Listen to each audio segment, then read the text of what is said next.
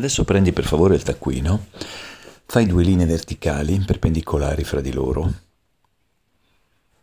E, se vuoi, andiamo a segnare le caratteristiche di attenzione che possiamo avere nei confronti di ciò che ci accade attraverso l'interpretazione di quando le due parole che abbiamo precedentemente condiviso attraverso gli audio della urgenza e dell'importanza, ci possono aiutare a meglio descrivere la realtà che ci circonda. Per cui queste due linee che hai disegnato perpendicolari fra loro danno vita a quattro quadranti.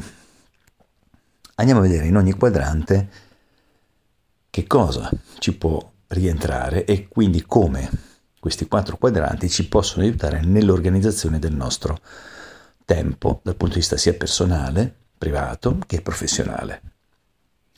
Il quadrante in alto a destra è il quadrante che nasce quando incrociamo un'attività che è importante ma che non è urgente.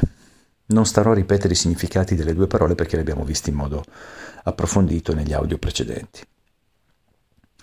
Quindi, siccome è importante vuol dire che ha valore ed è utile realizzare ciò che ritengo tale, però ho tempo per farlo, quindi per fortuna tutte queste attività che stanno in questo quadrante in alto a destra possono essere pianificate e programmate.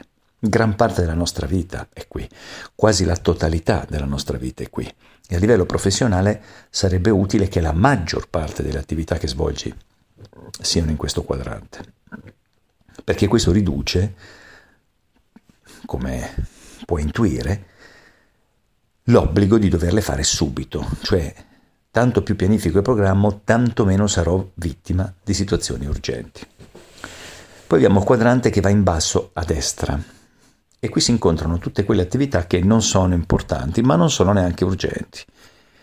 Quindi non rientrano in nessuna di queste due categorie, per cui qui ci sta tutto ciò di cui non me ne può fregare di meno eh, non c'è moltissimo in questo quadrante, ma quel poco che c'è mettilo, cioè tutto ciò che non è importante per te, non ti arricchisce, non è utile, ti arricchisce sempre in senso ampio, eh, non solo economico, ma affettivo, culturale, emotivo, abbiamo detto. E tra l'altro a questo punto non è neanche mm, urgente farlo, non c'è neanche un tempo preciso per farlo, non... cioè lascia perdere. Qui ci va quello che possiamo lasciar perdere. Poi siamo nel quadrante in basso a sinistra questa volta.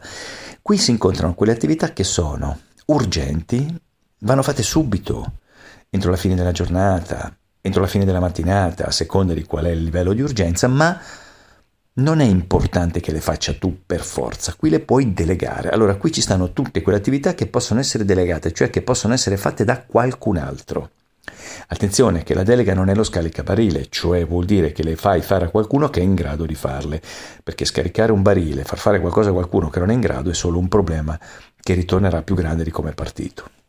E poi arriva il quadrante in alto a sinistra. Qui le attività sono tutte urgenti, cioè solo adesso possono essere fatte entro la fine della giornata, abbiamo detto, a livello personale o professionale, e solo tu le puoi fare, nessuno le può fare per te, non le puoi delegare. Ecco che quindi questo è un quadrante che potremmo chiamare della crisi, dove cioè intendiamo un quadrante di forte coinvolgimento emozionale per te, perché non puoi far fare a nessun altro, devi fare per forza entro la fine del giorno della serata, a seconda sempre di cosa stiamo parlando, e se c'è una sola attività in questo quadrante di che parliamo, la fai e è finita lì. Ma se ne avessi più di una, allora è importante fermarsi, analizzarle in tutte e tre, tutte e quattro quelle che sono, e cominciare a chiedersi qual è la cosa da fare prima, cioè la priorità. Qual è la priorità di queste quattro? Che devo fare tutte, ma c'è qualcosa che va fatto prima di qualcos'altro. In base alla tua cultura, alla tua esperienza, al tuo sapere, hai la possibilità di dare questa scala di priorità alle attività che sono da compiere. Quindi ecco, a seconda di cosa c'è da fare, di quando c'è da fare, di quanto mi arricchisce, di quanto posso delegarlo, all'interno del taccuino tu potrai da adesso in poi sempre segnare quelle attività che vanno in uno di questi quattro quadranti. Buon lavoro.